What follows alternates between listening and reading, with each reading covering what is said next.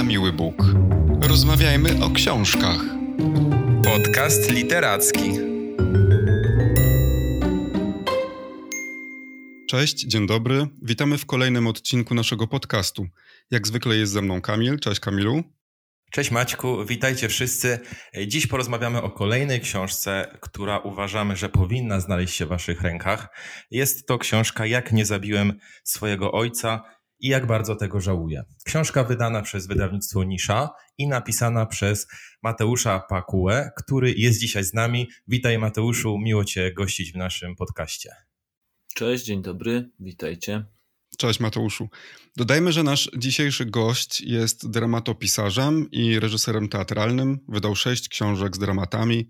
W 2014 roku zdobył Gdyńską Nagrodę Dramaturgiczną.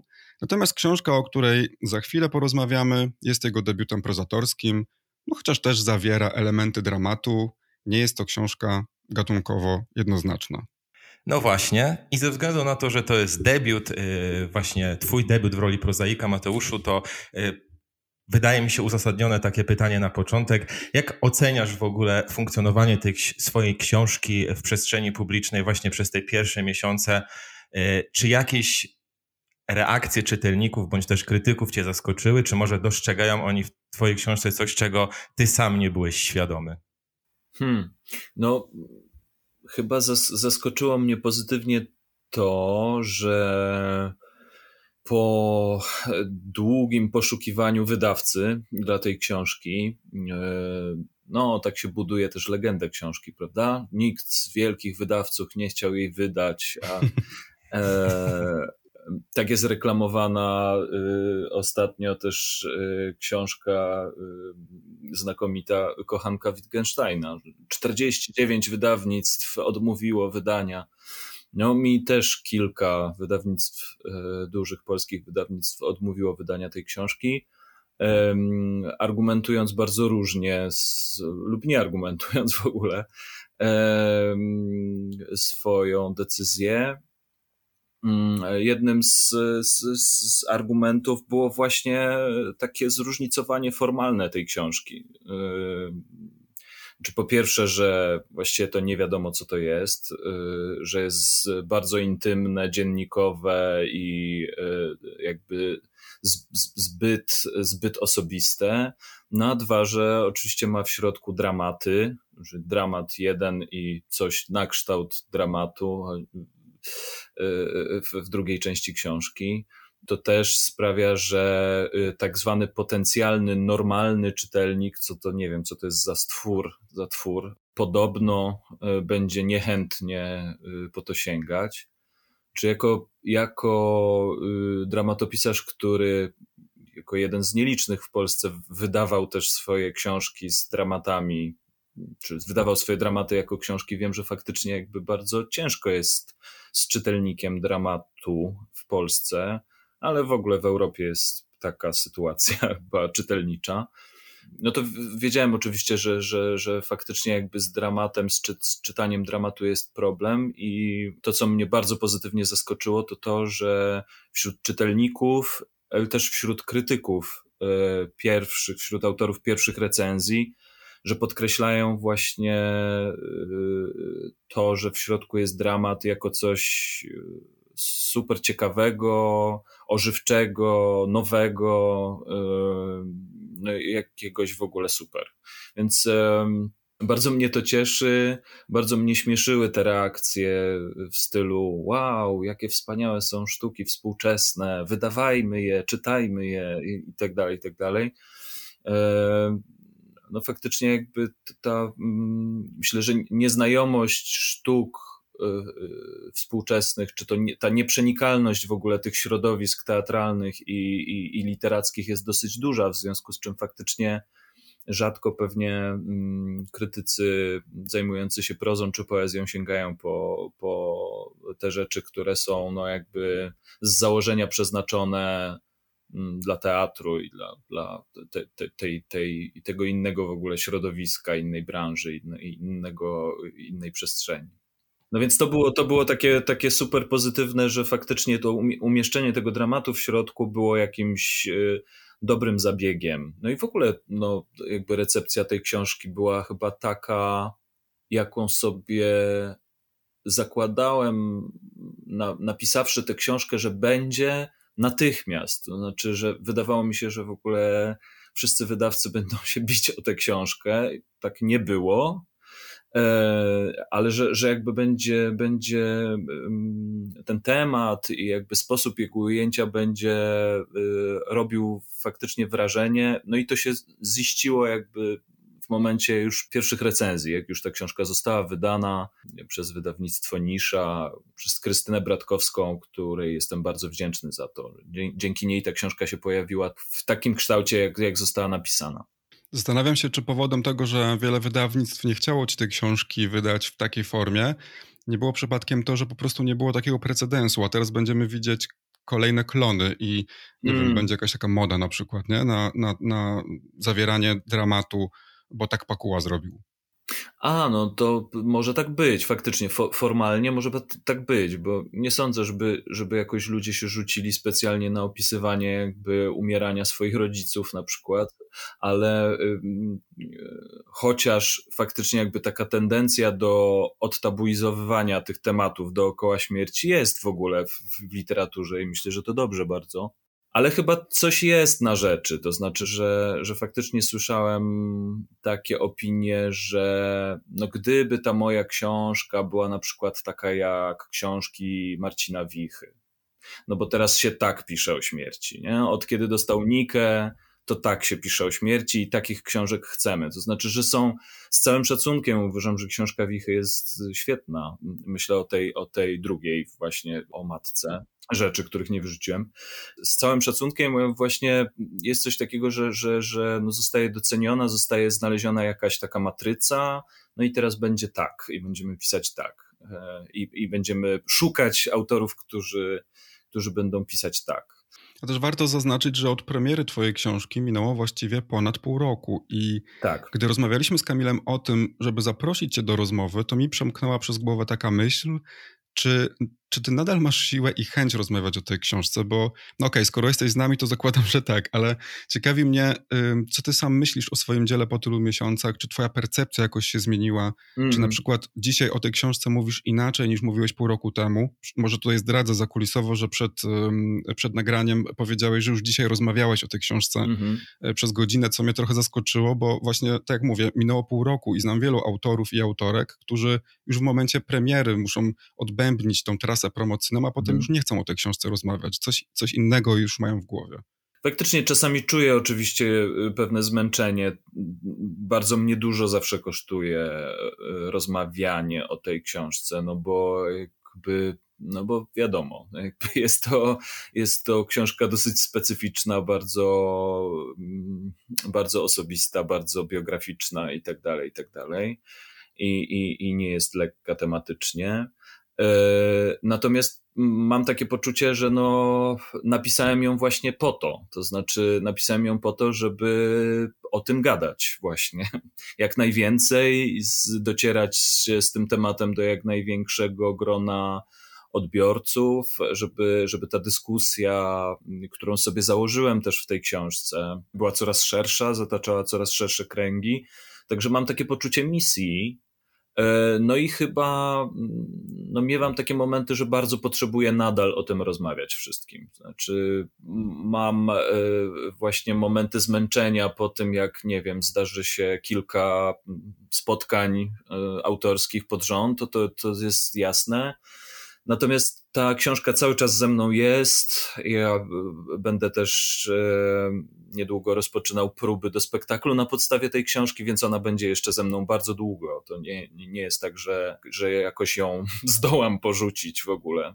Ale sam to sobie zrobiłem i jakby jestem no, świadom tego, co, co to będzie jakby dla mnie znaczyło, też emocjonalnie, ale y, szykowałem się na to i właściwie cieszę się, że, że ludzie chcą o tej, o tej książce rozmawiać, bo poza tym, że, że, że jest właśnie dużo rozmów, spotkań autorskich, wywiadów yy, i tak dalej, no to, to cały czas też dostaję po prostu wiadomości takie prywatne od ludzi, czytelników, znajomych albo w ogóle nieznajomych. I to też jest jakiś bardzo ważny taki kanał komunikacji, też tak te, te, ważna, ważna przestrzeń takiej recepcji tej książki. E, no i faktycznie jakby przez te pół roku jakby dużo się zmieniło w tym sensie, że no mam cały bagaż właśnie taki recepcyjny tej książki. Znaczy ludzi, którzy coś z nią już przeżyli, o niej już coś też powiedzieli, coś jest dla nich tam ważniejsze, a coś mniej ważne. E, no ale to jest, to jest też dla mnie nie, jakieś niesamowite, jak bardzo, jak wiele tematów prowokuje ta książka e, i jak ona zmienia swoje jakieś takie no, punkty ciężkości też. Oprócz tej misji takiej walki o prawa człowieka, powiedzmy najogólniej, to, że jakoś bardzo mocno, bardzo mocne i ważne stało się dla mnie w tym odbiorze tej książki cała sfera jakby odtabuizowywania w ogóle śmierci i umierania, mówienia o tym, języka dotyczącego śmierci i umierania i tego, jak się może, jak możemy, jak literatura może też nieść ulgę. To znaczy, że faktycznie wiele czytelników mówi mi o tym, że przede wszystkim jakby niezależnie właśnie od tej całej manifestowej części tej książki, to, że przede wszystkim jakby ta książka przynosi przy całej jej, przy całym ciężarze, przynosi ulgę, bo E, można się spotkać w jakiejś wspólnocie doświadczenia, przestać się wstydzić swoich uczuć, e, które się ma w podobnych sytuacjach, swoich myśli, swoich wściekłości, swoich bluzgów, że to, to, to, to, to sprawia ogromną ulgę. Może dla naszych wszystkich słuchaczy, którzy jeszcze Twojej książki nie czytali, e, przedstawimy kilka szczegółów, żeby zrozumieć ten kontekst, e, o którym ogólnie teraz mówimy, bo tłem Twoich rozważań jest właśnie, tak jak wspomniałeś, sytuacja rodzinna, bardzo osobista. E, twój tato zachorował swego czasu na raka trzustki, co wiązało się z olbrzymim cierpieniem i, i powolnym umieraniem. E, I właśnie szczegółowo opisujesz ten proces e, w swojej książce i wszystko to, co on przynosi, do jakich stanów cię doprowadza, jakie przemyślenia generuje w tobie.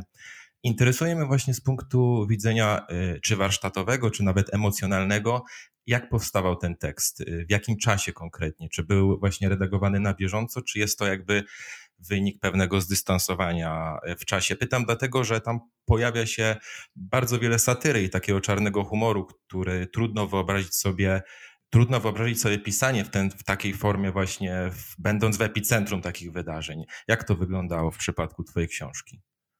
No, ale właśnie ta satyra jest z samego epicentrum właściwie i pojawiała się jako ratunek jakiś. E, jeśli chodzi o sposób pisania, no ja tę książkę napisałem dwa miesiące po śmierci mojego ojca. Dosyć niedługo e, po jego śmierci. Zacząłem ją pisać e, w momencie, kiedy mój ojciec poprosił mnie o eutanazję. To znaczy wtedy e, zacząłem pisać dziennik i faktycznie jakby zapisywać dzień po dniu, co się dzieje mm, E, z nim, z całą rodziną. E, natomiast wcześniej, jakby do, do, dopiero w tym momencie mm, uświadomiłem sobie, że muszę tę książkę napisać, że, że ta historia wymaga upublicznienia. Znaczy, w momencie, kiedy, kiedy ta sytuacja z takiej intymnej, rodzinnej, osobistej zamieniła się w sumie, nabrała jak, jakichś cech właśnie takiej takiej sytuacji społecznej, e, kiedy pojawił się temat eutanazji. I wtedy zacząłem pisać dziennik. Natomiast po, po, tym, jak mój ojciec zmarł, e, rzuciłem się w wir pracy, to znaczy wróciłem do prób nad e, spektaklem Lem versus Dick, który, którego tekst jest również w tej książce.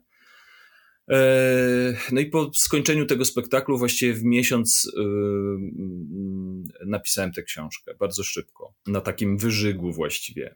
Mając już tę część dziennikową z ostatnich tygodni życia e, mojego ojca jako pewną bazę i robiąc coś takiego, tworząc coś takiego, jak ja to nazywam dziennik pisany wstecz, to znaczy cofałem się miesiąc po miesiącu, tydzień po tygodniu, dzień po dniu czasami, e, aż do y, momentu diagnozy, prawie rok do tyłu. I faktycznie, jakby cały ten czas, e, taki przed tym momentem, kiedy stało się dla mnie jasne, że ta książka właśnie powstanie, że ta historia będzie y, miała swoje upublicznienie, e, no jest, e, jest bardziej powieściowa. Jest mniej dziennikowa, a bardziej powieściowa, w związku z czym no, tam jest pewien dystans oczywiście mm, czasowy i też że bardziej emocjonalny. Znaczy, im bardziej jesteśmy w dzienniku, tym bardziej jesteśmy właśnie w jakichś takich, e, w jakimś emocjonalnym takim tyglu tu i teraz. Są tam w tej książce też, no ona jest oczywiście bardzo skonstruowana i wydaje mi się, że jest dosyć tak przemyślnie skonstruowana, e, precyzyjnie. E, ma sześć rozdziałów, z których dwa stanowią dramaty. Jednym z nich jest Stanisław Lem versus Philip K. K. Dick, dramat, który pisałem jeszcze zanim zacząłem się opiekować moim ojcem w, w kwietniu, marcu, kwietniu 2020 roku, czyli w tym pierwszym lockdownie pandemicznym. Ten tekst też jest przesiąknięty takimi emocjami związanymi z e, chorobą śmiertelną mojego ojca. E, mój ojciec wtedy już chorował i, i, i chodził na chemioterapię i tak dalej, i tak dalej. Myśmy się jeszcze wtedy nie odwiedzali z wiadomych przyczyn. Natomiast no, po tym jakby nastąpił taki moment, kiedy, kiedy ja zacząłem się mm, już e, opiekować moim ojcem, przyjechałem do niego, do, do, do swojego dawnego domu rodzinnego i opiekowałem się nim przez kilka miesięcy i zupełnie nie myśląc o tym, że, że, że ta historia, ta sytuacja w jakikolwiek sposób zostanie przeze mnie wykorzystana artystycznie, upubliczniona i tak dalej. Pisałem jakieś takie drobne rzeczy, tak zupełnie autoterapeutycznie, jakieś takie skrawki zapisywałem sobie mm, e, w trakcie tej opieki, ale w ogóle nie myśląc o upublicznieniu tego. Mm, natomiast później oczywiście te skrawki mm, były przeze mnie e, wykorzystane, kiedy już zdecydowałem się na, na, na, na napisanie tej książki. Wspomniałeś właśnie o tym dramacie e, z Dickiem i Lemem. Mnie ta część książki bardzo zaskoczyła, chyba nie byłem przygotowany. I zastanawiałem się później przez długi czas. No, oczywiście ta część mnie bardzo rozbawiła, ale też yy, muszę przyznać, że bardzo długo się też zastanawiałem, jaką miała pełnić rolę. Teraz już rozumiem, bo mówisz o tym, że była to jakaś forma ucieczki też w ten świat yy, humoru, ale też mi się wydaje, że ten kawkowski absurd, z którym mierzą się bohaterowie twojej sztuki, bo tam są takie właśnie rozmowy tego typu, o systemie, który, o komputerach, tak, które mówią mm -hmm. nie, mhm. to, to jest w gruncie rzeczy absurd, z jakim mierzyłeś się ty i twoja rodzina. Tak. I poza tym tam jest taka scena, gdy Lem i Dick spotykają się przy słojach z mózgami i okazuje się, że jeden z tych mózgów należy do ciebie i Lem mówi Dickowi, że właśnie piszesz o nich sztukę, że umiera ci ojciec, że opowiadasz żonie właśnie teraz jakiś dowcip i podłączają się tam nawet, żeby usłyszeć twój głos. I to mi się automatycznie skojarzyło z jakimś Matrixem, -hmm. takim metaversem. Gdzieś w tekście padło nawet takie słowo wieloświat. -hmm. I czy miałeś faktycznie w którymś momencie takie poczucie, że to, co się dzieje wokół ciebie, że bierzesz udział w, w, pewnej symulacji świata, że nawet, wiesz, że nie jest to sen, że to nawet nie jest koszmar senny, tylko że ten absurd, wszystko to, co się dzieje wokół twojej rodziny, twojego ojca, to jest rodzaj jakiegoś metatestu, jakby ktoś grał w twoje życie. Nie. nie, nie, nie, nie, nie, miałem takiego, nie miałem takiego wrażenia. Miałem, miałem mocne poczucie oczywiście absurdu. Ja jestem chyba bardzo mocno jakby po stronie Lema, to znaczy jestem materialistą i jakby bardzo trudno mi się dać gdzieś ponieść jakimś takim właśnie teoriom ala spiskowym, e, czy takim metafizycznym, w które na przykład bardzo chętnie e, wierzył Dick. Hmm. E, czy, czy, czy się, się gdzieś nimi fascynował, czy że gdzie, gdzieś go tak brały. E, no, ja jestem, jestem, myślę, że jestem Team Lem zdecydowanie, w, w tym sensie, że, że, że faktycznie absurd rzeczywistości, czy jakieś no, koszmary rzeczywistości nie budzą we mnie jakiegoś takiego drżenia, że oto teraz jak zajrzę za zasłonkę, to zobaczę jakiegoś tam czarnoksiężnika z krainy Oz, który pociąga za sznurki. On, to, on mi to wszystko robi. Tylko właśnie tym bardziej ta zgroza jest jakaś, jest, jest, jakaś, jest jakaś paskudna, że wiem, że jakby nic za tym nie stoi. Znaczy, że to, to jest tylko jakby chaos różnych przypadków, zaniechań, e, złej woli po prostu ludzkiej, e, indywidualnych osób, albo jakiegoś systemu źle pomyślanego. Myślę teraz na przykład o służbie zdrowia, albo o, systemu, o systemie, który działa makabrycznie w momencie, kiedy dorzucić mu właśnie pandemię i, E, i w którym nagle okazuje się, że wa ważniejsze jest to, żeby właśnie wszyscy mieli na sobie fartuchy, niż to, żeby dopuścić y, e, do siebie, do, do umierającej osoby kogoś bliskiego nie? W, w ostatniej tam, w ostatnich minutach życia. Bo, bo wiemy, że w, w, czasie pandemii jakby takich sytuacji było mnóstwo, że, że, że mnóstwo ludzi umarło w samotności. To jest jakiś kosz, ko, koszmar po prostu.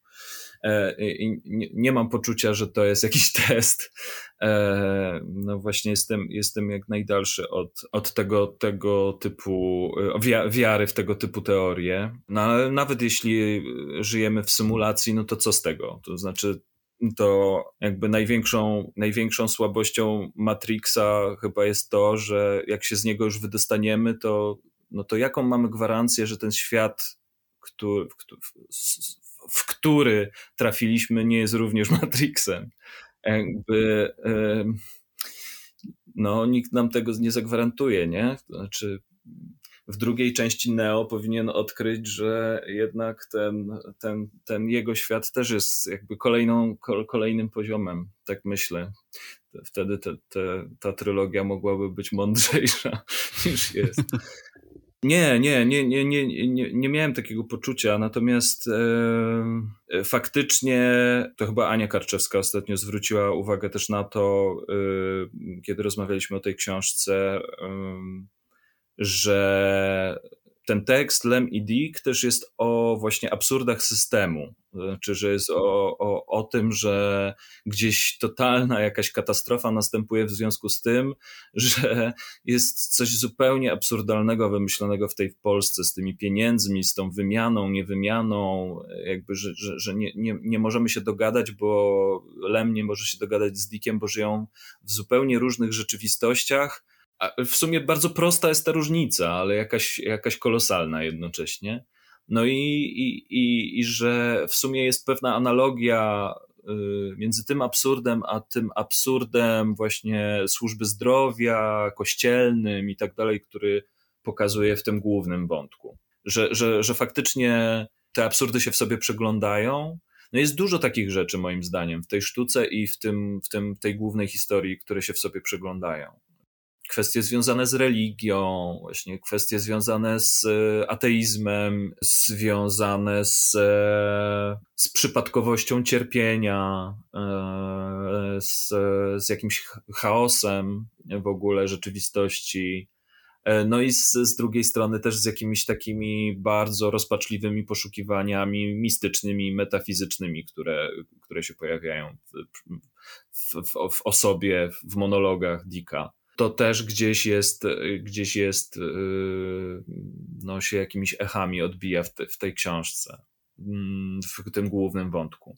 No ja miałem takie jakieś intuicje, tak intuicyjnie czułem, że ten tekst jest tam bardzo potrzebny, bardzo się wahałem, czy, czy on powinien być częścią książki, czy nie. E, tak jak się wahałem, czy, czy część również dramatyczna dotycząca e, dzieciństwa mojej e, babci powinna się znaleźć w tej książce, ale zdecydowałem, że tak, bo miałem jakieś takie intuicyjne poczucie, przeczucie, że, że to naprawdę się ze sobą jakoś bardzo mocno zazębia w taki nieoczywisty sposób. To ja jeszcze wrócę na chwilę do tego zdania, które już padło w naszej rozmowie, że współczesna polska literatura y, jest coraz bardziej oswojona e, z tematem umierania i jest to temat ważny i, i potrzebny. E, nie wiem, jak było wcześniej, nie jestem tutaj ekspertem, natomiast e, rzeczywiście w tych ostatnich pozycjach książkowych w naszej rodzimej literaturze, które też omawialiśmy w naszym podcaście, między innymi bez matek Miry Marcinów, nie ma Mariusza Szczygła, ale też troszkę starsza książka Tadeusza Rożewicza, Matka odchodzi. Y, to rzeczywiście są przykłady mm, opisywania i obcowania z tą śmiercią y, bliskich nam y, osób. I tylko różnica jest taka, że każdemu z tych autorów, których przed chwilą wymieniłem, chodzi w zasadzie o coś innego. Próbują zaczepić różny motyw, który towarzyszy temu umieraniu. I ty masz też swój konkretny cel, o którym już też wspomniałeś. Wkładasz jakby kij w mrowisko w temat eutanazji. Temat, który wydaje się zupełnie tabu w polskiej rzeczywistości. W zasadzie to jest temat, zdałem sobie sprawę, że to jest temat, który jest jeszcze mniej podejmowany niż tematy aborcji, tematy legalizacji związków partnerskich, czyli te wszystkie kontrowersyjne e, tematy, które gdzieś w tle mają te dogmaty religijne. E, I teraz jest takie jedno zdanie w Twojej książce, które uświadamia mi, jak ważny jest to temat. Twój ojciec w pewnym momencie, leżąc na łożu śmierci, mówi, że chciałby mieć to samo prawo, które mają psy, czyli prawo do przerwania życia w momencie cierpienia. E, to jest uderzające zdanie i zastanawiam się, czy polskie społeczeństwo ma taką świadomość w tej chwili, żeby rozpocząć w ogóle temat e, eutanazji. Czy to nie będzie sprowadzało się do jakichś.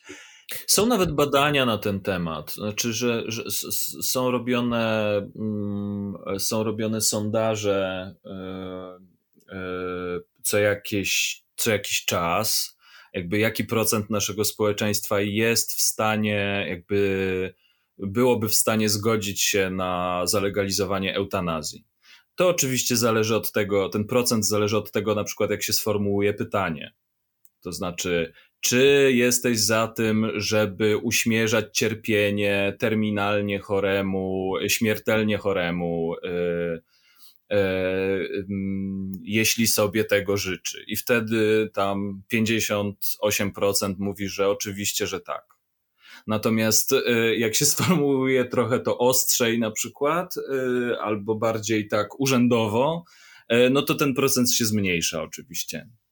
I wydaje mi się, że generalnie dosyć duży procent społeczeństwa jest gotowy na to, żeby jakby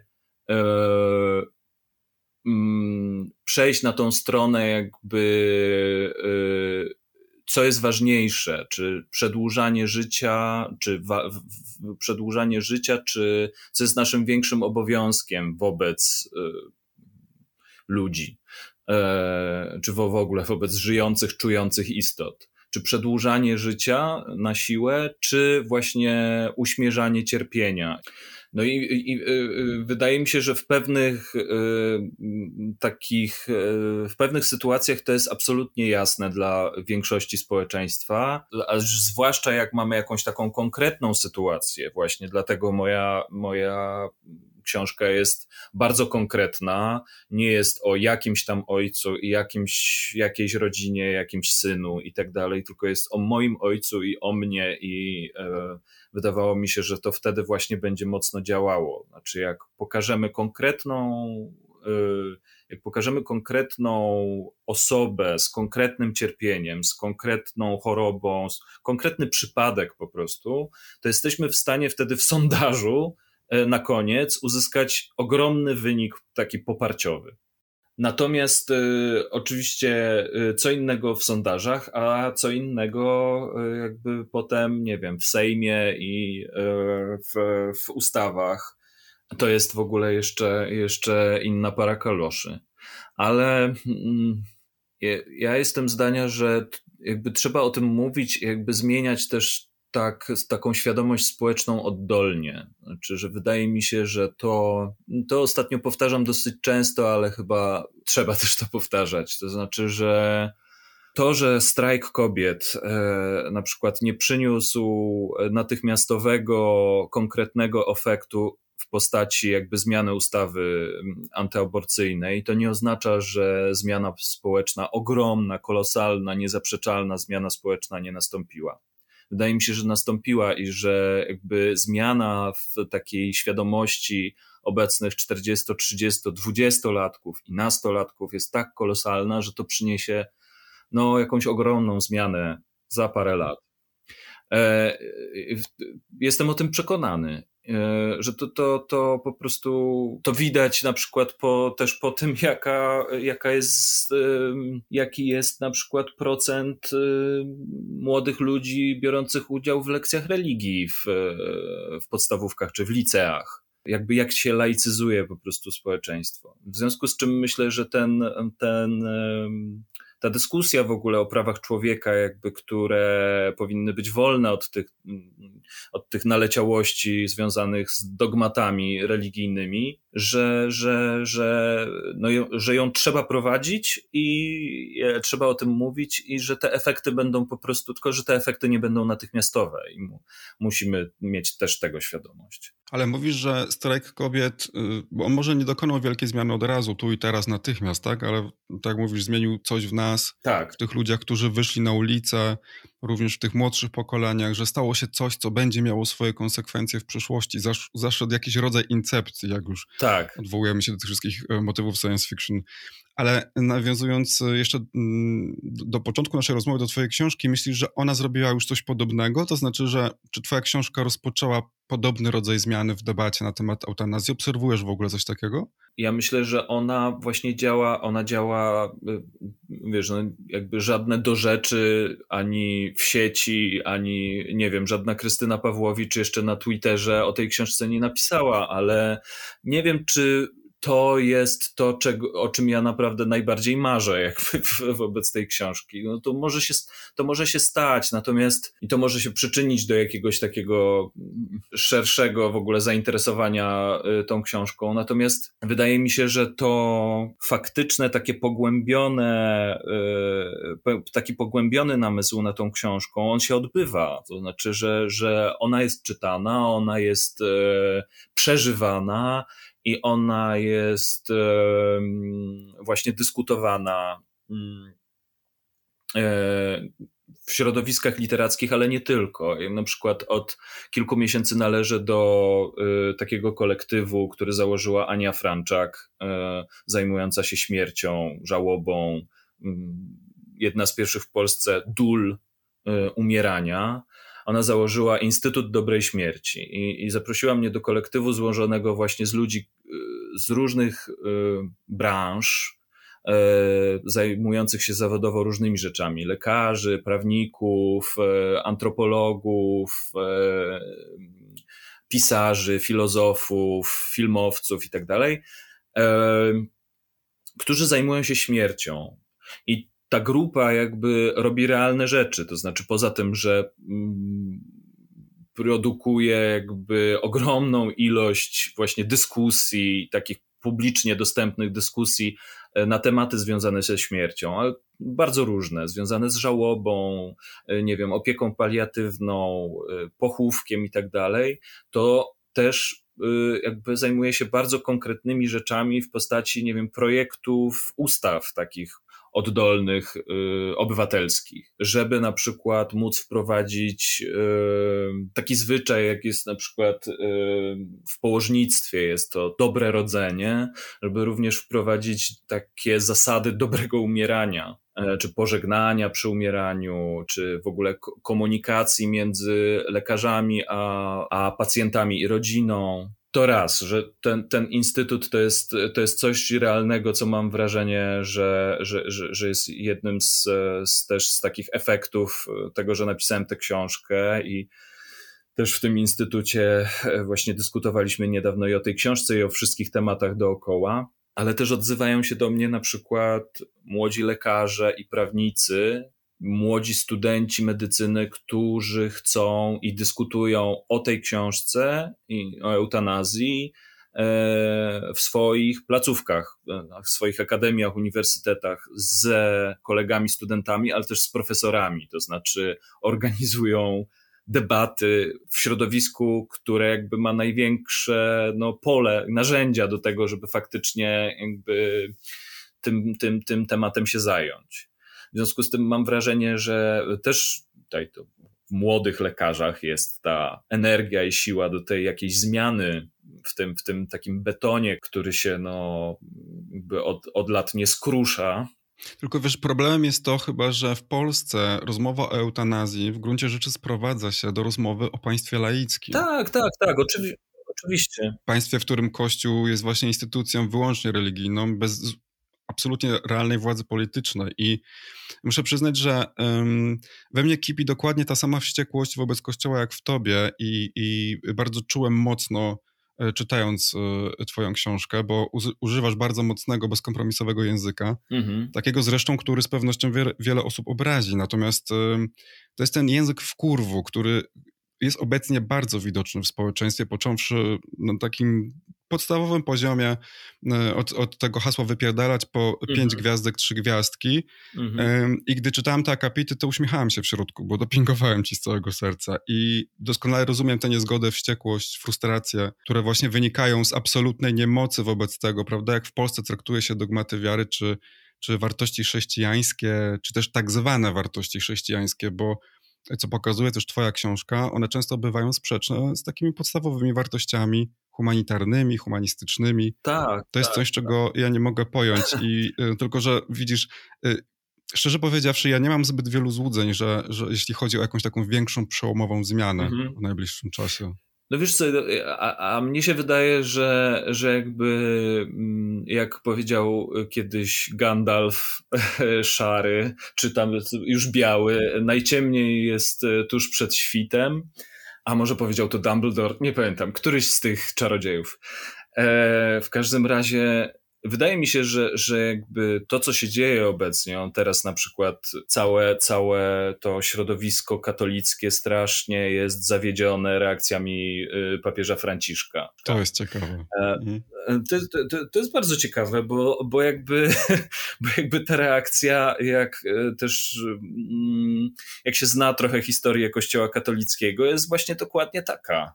Dokładnie taka, jak zawsze były te reakcje w historii.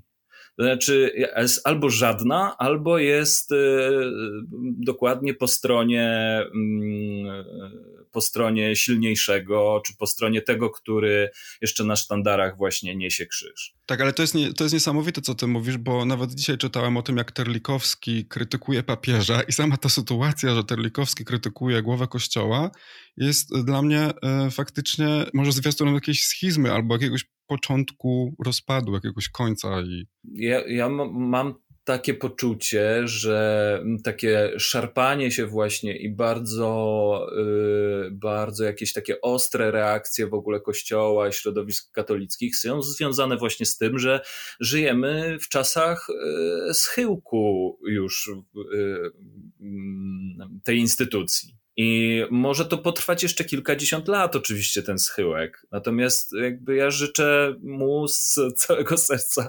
żeby nastąpił jak najszybciej.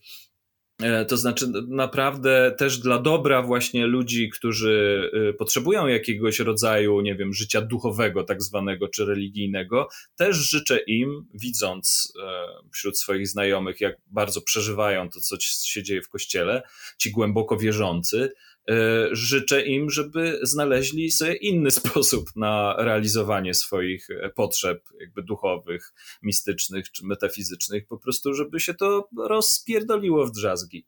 I myślę, że to, co się dzieje, to znaczy ryzyk, to właśnie, nie wiem, na, różne natanki jędraszewskie, e, wszystkie afery pedofilskie, no ca, cała ohyda kościoła, katolickiego, jakby wszędzie na świecie odkrywane te, te, te, te różne potworności, jakby powodują, że, no, że naprawdę to będzie jakby bardzo marginalna instytucja, która w pewnym momencie się rozwiąże. No jakby a, albo Fran, Franciszek, Franciszek któryś tam kolejny po prostu obwieści koniec Kościoła katolickiego, mam taką nadzieję.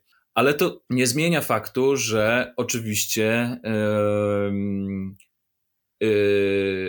jakby trudno, y, trudno wyjaśnić, myślę, ludziom bardzo mocno gdzieś tkwiącym w jakiejś sferze wartości, że powinni jakby wycofać te wartości do tej swojej indywidualnej sfery i jakby nie narzucać ich na te um, ogólne prawa człowieka, nie? To mhm. znaczy, ja bym bardzo chciał państwa laickiego, które jakby nie będzie zmuszać e, wierzących chrześcijan do tego, żeby robili aborcję, jak jej nie chcą.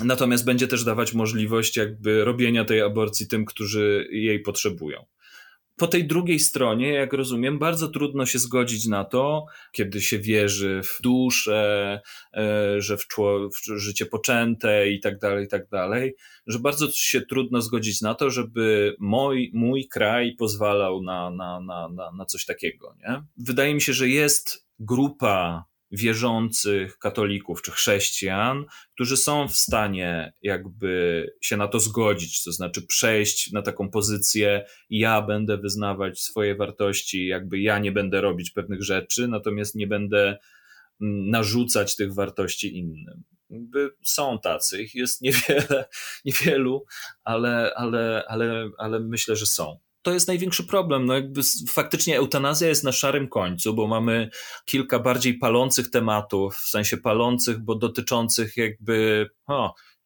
oczywiście wszyscy by się zdziwili, jak jak ogromnej rzeszy ludzi dotyczy jakby problem eutanazji, czy, czy, czy niedziałającej paliacji i tak dalej.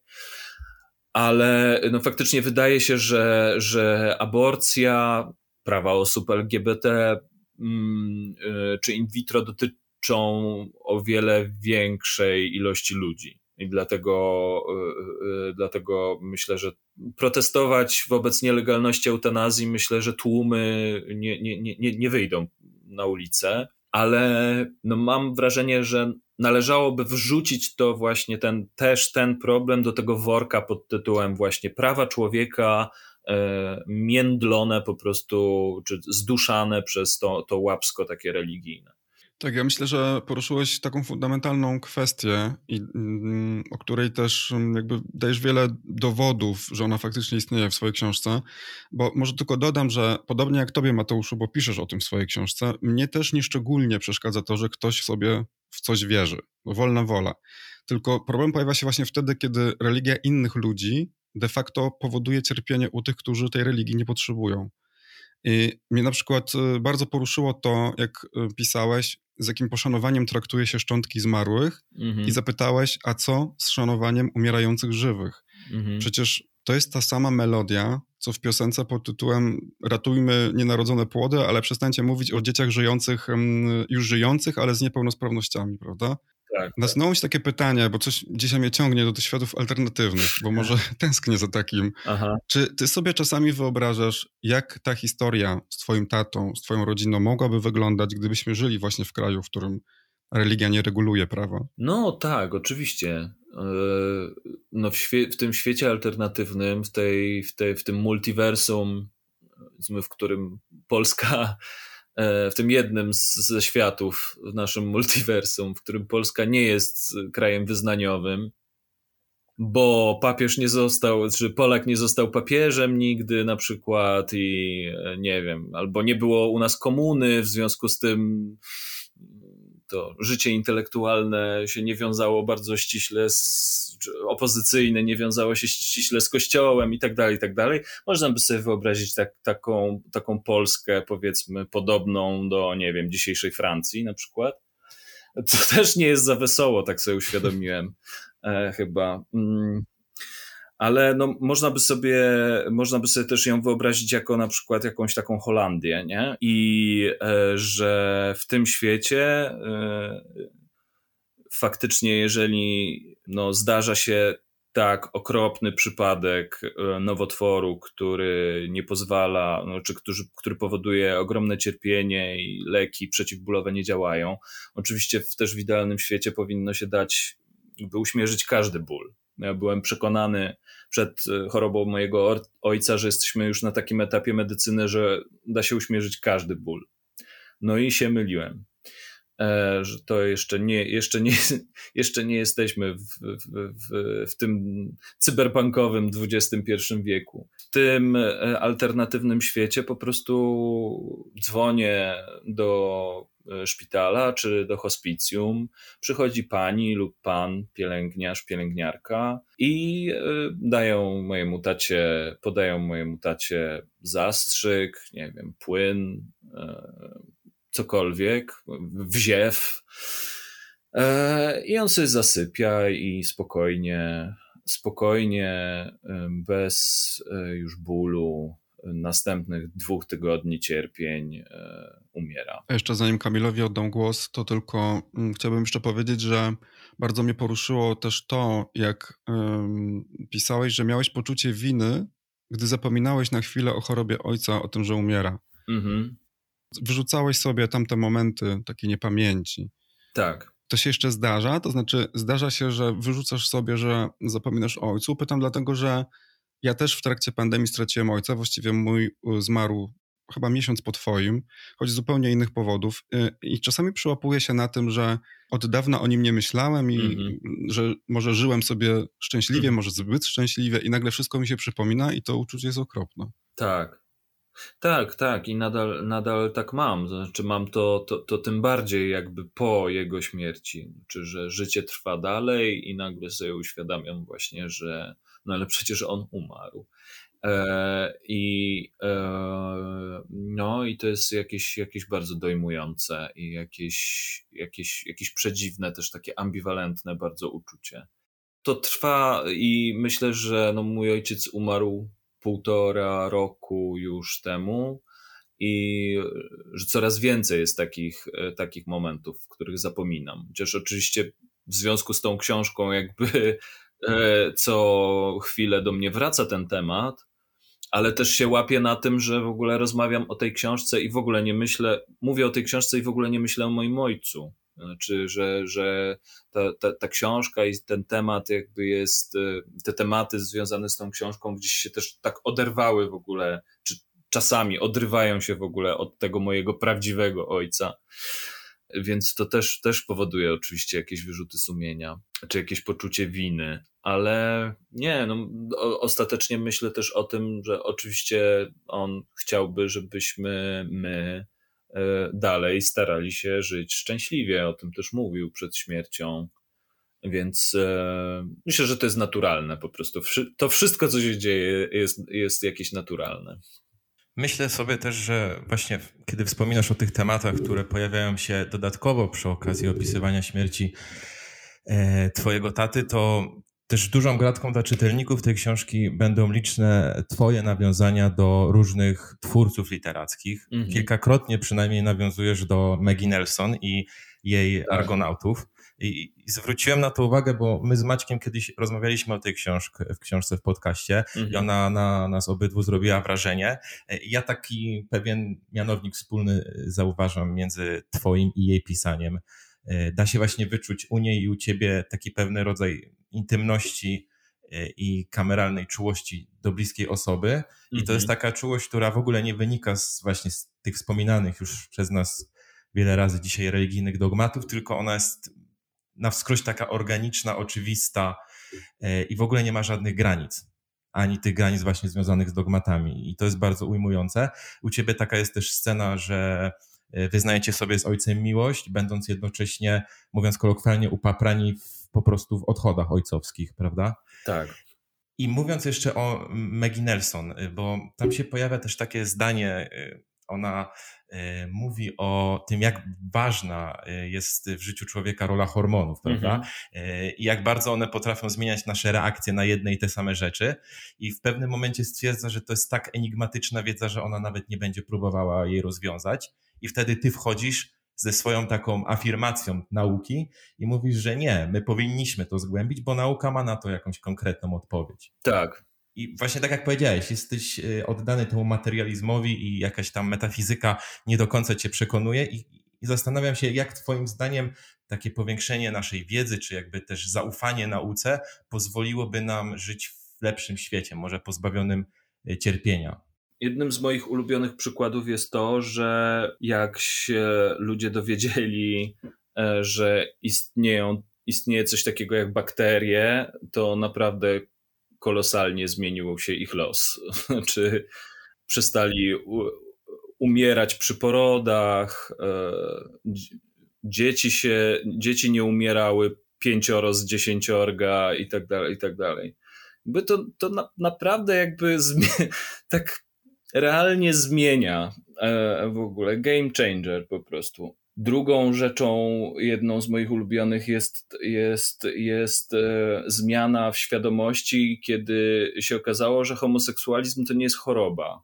To jakby też naprawdę dużo zmienia. Znaczy, że na przykład e, już niewiele jest krajów na świecie, w których karze się więzieniem albo śmiercią. One nadal są za homoseksualizm. One jakby nadal są na świecie, ale jest ich mniej niż 100 lat temu. Że, że wiedza o, y, jakby związana z genetyką na przykład pozwala nam się dowiedzieć, że y, ludzie o innym kolorze skóry są dokładnie tacy sami genetycznie jak my.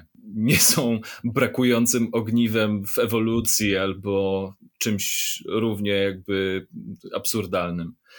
Wydaje mi się, że, że, że jakby to właśnie, co nagle mnie tak uderzyło w Maggie Nelson, bo byłem oczarowany tą, tą, tą książką, jak zresztą i kolejną jej e, czerwonymi fragmentami. Ale, ale Argonautów czytałem właśnie opiekując się tatą. I, no i zrobiła na mnie piorunujące wrażenie, jakąś swoją taką szczerością, bezkompromisowością, jakby takim bardzo no, niesamowitym balansem między tym, co między intelektualnym a afektywnym w, w, w swojej literaturze.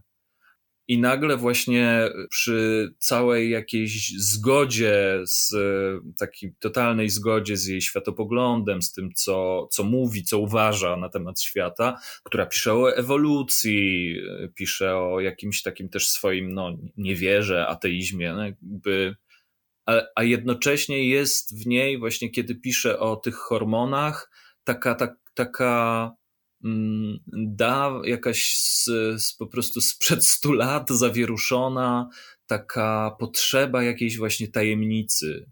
No i to mnie bardzo uderzyło i jakoś zirytowało i bardzo właśnie chciałem to wyciągnąć w tym, że że, że oczywiście, że te tajemnice y, są, tylko one się wiążą z tym, że po prostu mm, mm, gdzieś się na, na tym etapie, powiedzmy, że w tym momencie zatrzymała się nasza wiedza, nasz rozwój wiedzy, e, co nie znaczy, że gdzieś tam dalej jakby nie ma rozwiązania za tą granicą. No a jeśli chodzi o hormony, to już wiemy naprawdę bardzo dużo. To znaczy, to akurat to, co pisze Maggie Nelson, jest związane tylko z lenistwem jej po prostu, tak, że nie, nie, nie chciałaby, czy że, no nie wiem, nie postanowiła, nie, po, po, po, nie podjęła decyzji, jakby dokształcić się i poczytać o tych hormonach, bo yy, czy, czy, no, już zupełnie ambitnie podjąć studiów yy, na ten temat. Naprawdę można się sporo dowiedzieć i sporo może się wyjaśnić.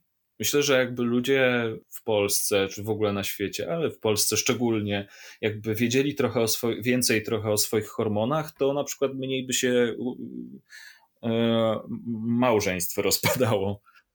E, i, I mogłoby być e, im trochę łatwiej się też dogadać. No więc tak, no jakby jestem po, po tej stronie, jakby fascynuje mnie oczywiście też ta potrzeba tajemnicy. Dlatego napisałem też e, sztukę o e, Filipie K.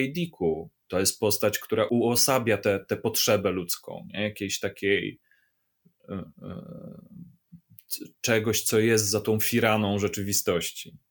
Że od, szukania tego, odnalezienia tego E, no jednocześnie jakby mm, bardziej mnie interesuje źródło tej potrzeby niż faktyczne jakby szukanie tego, co za tą firaną, bo ja wie, wiem, jestem przekonany, że za tą firaną absolutnie nic nie ma. Znaczy jest tylko rzeczywistość.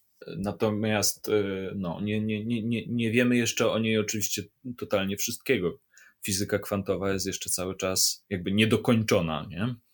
Jasne. Rzeczywistość, którą jeszcze nie do końca zbadaliśmy, ale, ale która nie jest żadną tajemnicą, albo po prostu kiedyś nią nie, nią nie będzie. Tak jest. W tym całym gąszczu instytucji, które pojawiają się u ciebie w książce, e, które, które dostają reprymendę, mówiąc krótko, czy to, czy to właśnie Kościół, czy służba zdrowia, jest jeszcze jeden podmiot, który, który się broni.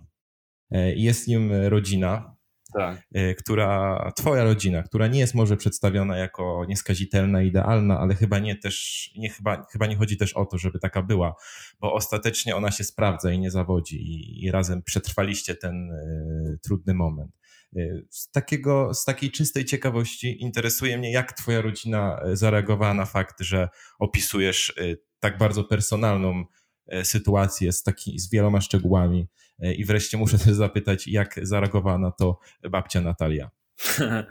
babcia Natalia nie przeczytała tej książki, bo moja mama jej nie pozwoliła.